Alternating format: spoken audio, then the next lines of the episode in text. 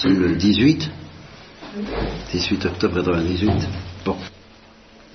Comme introduction, j'ai réentendu ce matin, par hasard d'ailleurs, une parole du Père. Alors le, nom, c'est celui qui a écrit euh, Le bonheur en Dieu ou Heureux en Dieu. Le bonheur en Dieu. Bien. Il avait dit cette parole qui, de sa part, est assez inattendue quand même, en partie, et puis en partie pas, peu importe. En tout cas, il dit ce qui fait la qualité de notre vie monastique. Je ne sais pas s'il dit aux yeux de Dieu, mais enfin dans son esprit c'est tout de même un peu ça. La qualité absolue, la qualité réelle, la qualité profonde, la qualité invisible, la qualité sérieuse, la qualité divine de notre vie monastique, ben, ce n'est pas la qualité de sa liturgie, et d'une.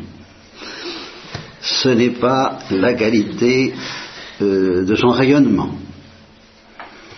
Ce n'est pas la qualité de son recrutement, ce n'est pas la qualité de ses observances, de son austérité. Alors c'est quoi? Eh bien, il dit c'est la qualité de notre réconciliation les uns avec les autres. Je ne pensais pas du tout à cette phrase, parce que j'avais préparé ma conférence indépendamment de cette phrase, mais elle me sert d'introduction, de manière très remarquable. J'ajouterai un petit détail, toujours de l'introduction. J'aime bien lancer des défis. Alors, je vous pose la question suivante. Qu'est-ce que cette petite remarque a à voir avec le péché de l'ange? Voilà. Si vous trouvez la réponse, bah, j'ai plus besoin de faire la conférence. Pratiquement. Alors, le péché de l'ange, il faut y penser de temps en temps. Vous savez que je vous en parle à intervalle endémique, ça y est, c'est un mot que je cherchais. Endémique, ce qui ne veut, pas, veut pas dire chronique, mais endémique, de temps en temps, comme ça, quand ça reprend.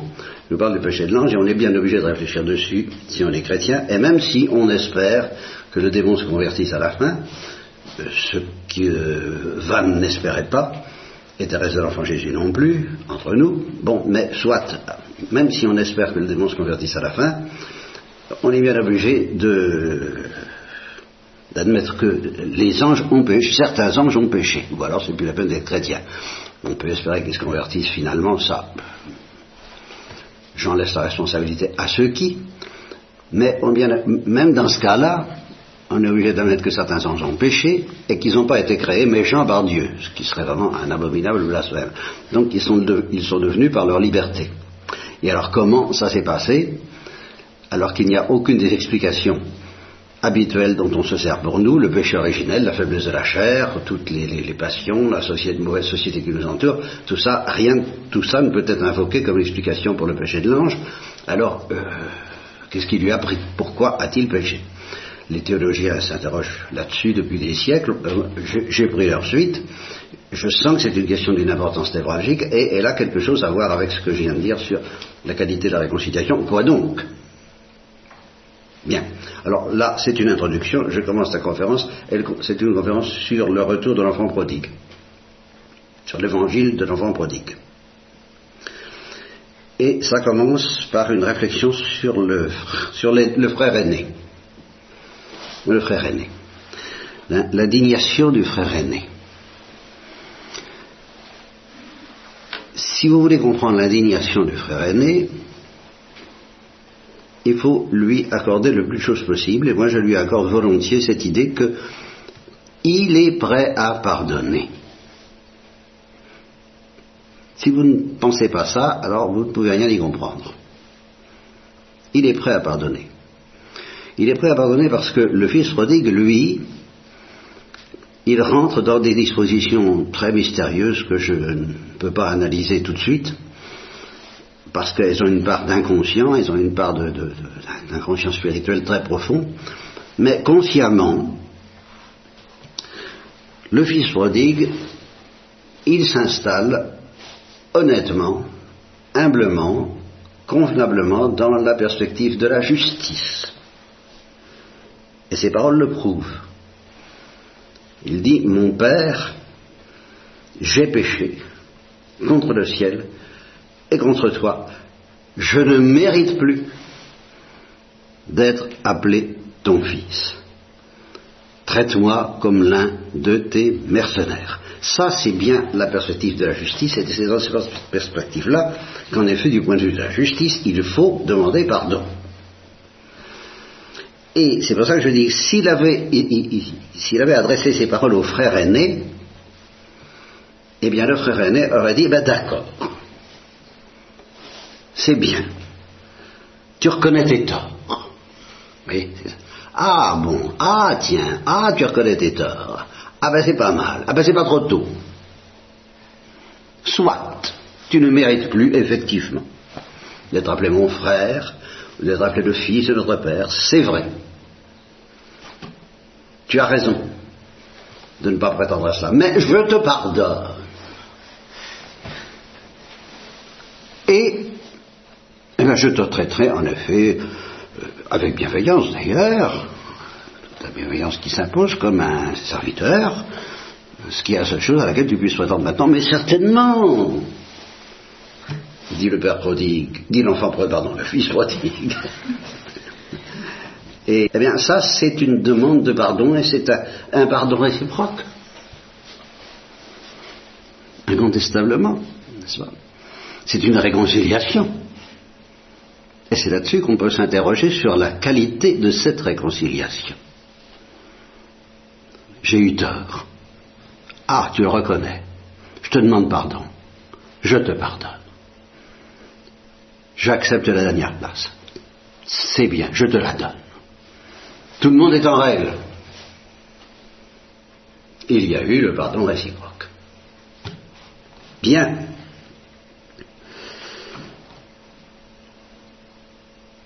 Alors, le fils aîné, donc, quand il fait ses reproches à son père, et qu'il dit, bah, ton fils, ton fils, ça, ça n'est plus mon frère, c'est ton fils, c'est comme dans les couples, ton, ton fils, c'est le, la, femme ou le, mari oublie que c'est le sien aussi, mais vous avez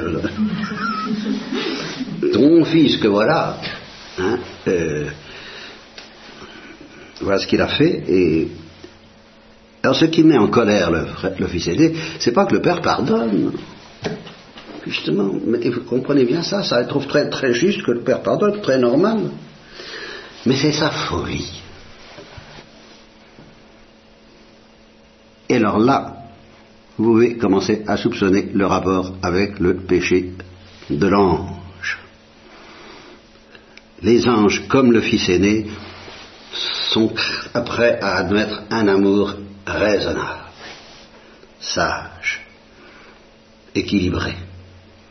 Alors là, oui, ils sont créés dans cet amour sage, raisonnable, équilibré, total, brûlant, tout ce que vous voudrez, mais normal. Tandis que l'amour, la folie qui se déchaîne dans le père de l'enfant prodigue n'est pas normale. Et elle est un objet de scandale. J'ai fait un jour une conférence qui s'appelle Scandale, qui s'appelait, qu'un journaliste a appelé, parce que moi j'avais pas trouvé ce titre, j'ai trouvé un excellent Scandale et mystère de la charité. Parce que j'évoquais justement les petits frères des pauvres, qui, ayant voulant fêter, voulant fêter, un,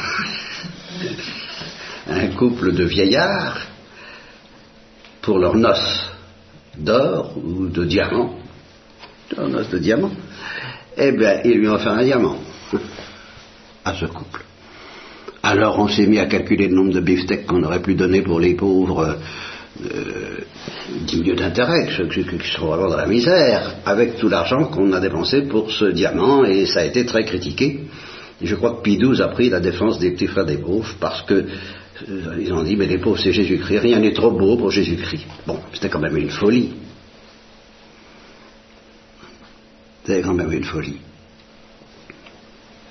Et eux aussi, ils étaient animés par cette folie, qui est la folie du Père, qui est la folie de Dieu, et qui ne se contente pas de pardonner. Voilà. Ils ne se contentent pas de pardonner. Il est bouleversé de compassion, il est bouleversé de miséricorde, mais attention, attention. Ce n'est pas humain. Si nous essayons de nous imaginer ça avec des sentiments humains, nous n'y arriverons pas. Il ne s'agit pas de quelque chose d'humain. Et ça, c'est le Christ lui-même qui le dit.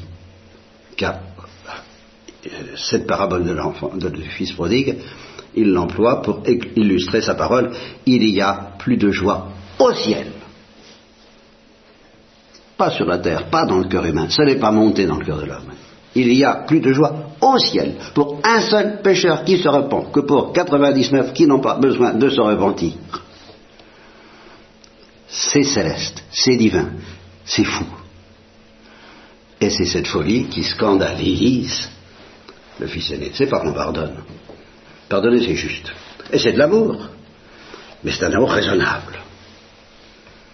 Mais ce que fait le Père, ça c'est plus raisonnable, c'est un déchaînement qui s'appelle la miséricorde. Et, euh, bon ben, il n'avale pas la miséricorde, quoi. Il s'y fait pas. Et si on lui disait, mais toi aussi tu as besoin de miséricorde, euh, il dirait, bon, ben peut-être, si j'ai besoin de miséricorde. Et, il entendrait d'une manière dangereuse la parole, faites miséricorde pour qu'on fasse miséricorde. Il dirait, bon, bon, d'accord, je fais miséricorde ce qu'il faut, pour qu'on puisse me faire miséricorde ce qu'il faut. On peut se mettre en règle même par rapport à la miséricorde. Il ne s'agit pas de ça. On ne se mettra jamais en règle par rapport à la miséricorde. On peut se mettre en règle par rapport au pardon des offenses. Oui. Et réciproquement. Oui. Mais par rapport à la miséricorde, on ne se met pas en règle. On se laisse avoir. On se fait avoir ou on ne se fait pas avoir. On se laisse toucher, on se laisse bouleverser, on se laisse blesser, on se laisse affoler ou on ne se laisse pas affoler. Et le Fils aîné ne se laisse pas affoler. Alors, mais l'enfer. Voilà. Péché véniel. Mais libre celui-là. Voilà le péché véniel dont je vous parlais. Voilà le péché véniel dangereux par excellence. Trouver que la miséricorde exagère parce qu'elle est folle. Ça, c'est déjà un péché véniel. C'est pas encore le péché mortel, mais le jour où ce sera un péché mortel, ce sera l'endurcissement du cœur, le péché contre le Saint-Esprit qui ne sera remis ni dans ce monde ni dans l'autre. Quant au fils prodigue, ben, je sais pas, l'évangile, l'histoire ne raconte pas comment il a reçu ça, parce qu'il y a deux manières de recevoir ça. Mon père me pardonne, il est complètement déchaîné, oh, bonne affaire, chic, et puis il s'endurcit tout autant que le fils est né. C'est un danger très réel. S'il ne se laisse pas bouleverser à son tour, mon Dieu, mon Dieu, mon Dieu, mon Dieu, mon Dieu, s'il ne s'écroule pas, s'il ne devient pas fou au contact, par la contagion de la folie de son père, s'il ne se met pas à aimer son père beaucoup plus qu'avant, ce que je vous ai déjà dit être le ressort du mystère de la miséricorde, non pas du pardon. Pardonner ou demander pardon, ça c'est se mettre en règle.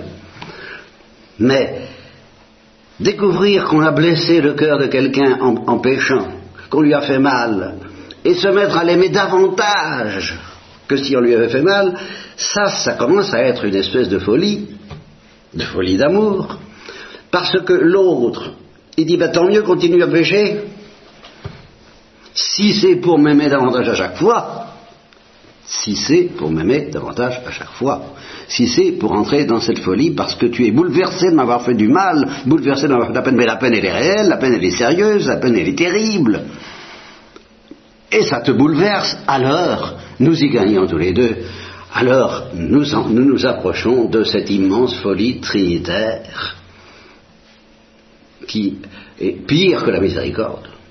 Justement, il n'y a plus de joie au ciel, parce que ça s'enracine dans la folie trinitaire, parce que la miséricorde s'enracine dans la folie trinitaire. C'est pour ça qu'elle n'est pas montée dans le cœur de l'homme.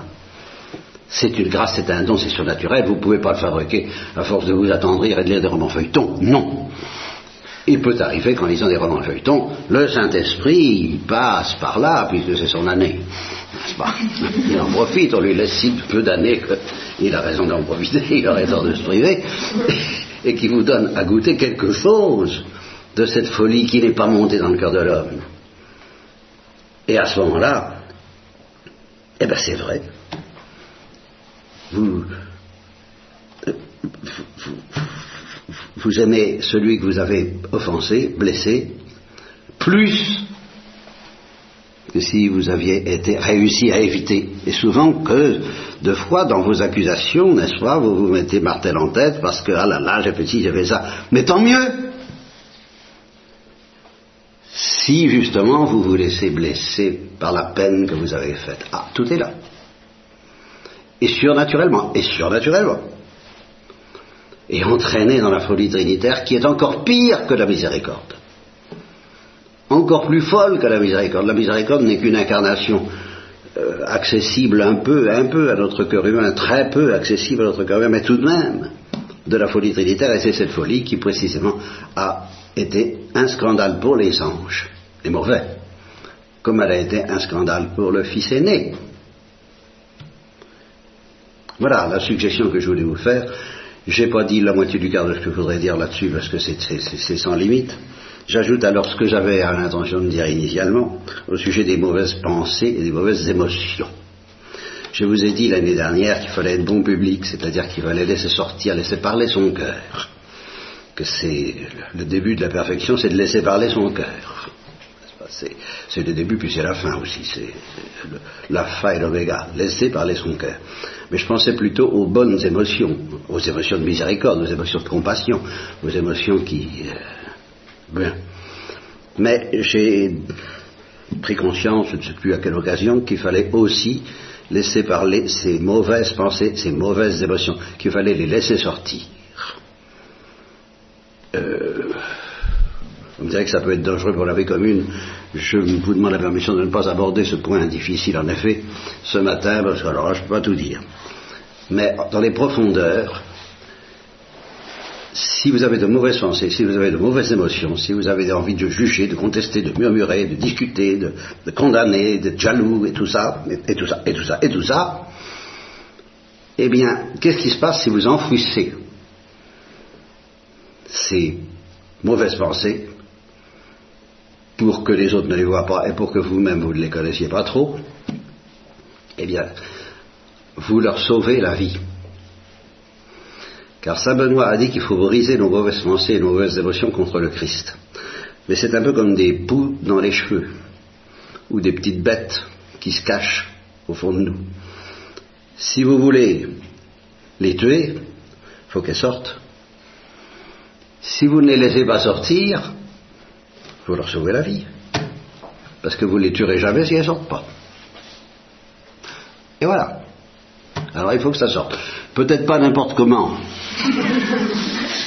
Là, il y a une prudence de la folie, une intelligence de la folie. Comme j'avais écrit dans un cahier avant ma conversion, j'ai envie de vivre une folie, mais je veux que ce soit une folie de poids, une folie sérieuse, une folie intelligente, pas une folie idiote. Pas, euh, euh, euh, oui, alors là, Ici peut intervenir le, conseiller spirituel pour... Dans quel cas et de quelle manière il faut laisser sortir. Mais il faut le laisser sortir, et surtout vis-à-vis de vous. Car le pire des enfouissements, c'est celui par lequel vous ne voulez pas savoir à quel point il y a en vous de mauvaises pensées. Oh, je vous en supplie, laissez-les sortir, c'est de l'or. Pourquoi? Parce que vous les donnez à Jésus qui vous les demande, et il vous les tue fort proprement. Mais enfin, Seigneur, je vous demande pardon d'avoir laissé sortir ces mauvaises pensées. Ne les ai-je pas bien tuées demande Jésus. Comme Don Juan demande s'il a tué le Seigneur. Aussi assurément, mais enfin, c'est quand même bien humiliant. Ah, tant mieux. Voilà. Je vous laisse sur ces deux lumières, mais surtout sur celle de la folie, de la miséricorde. C'est une folie.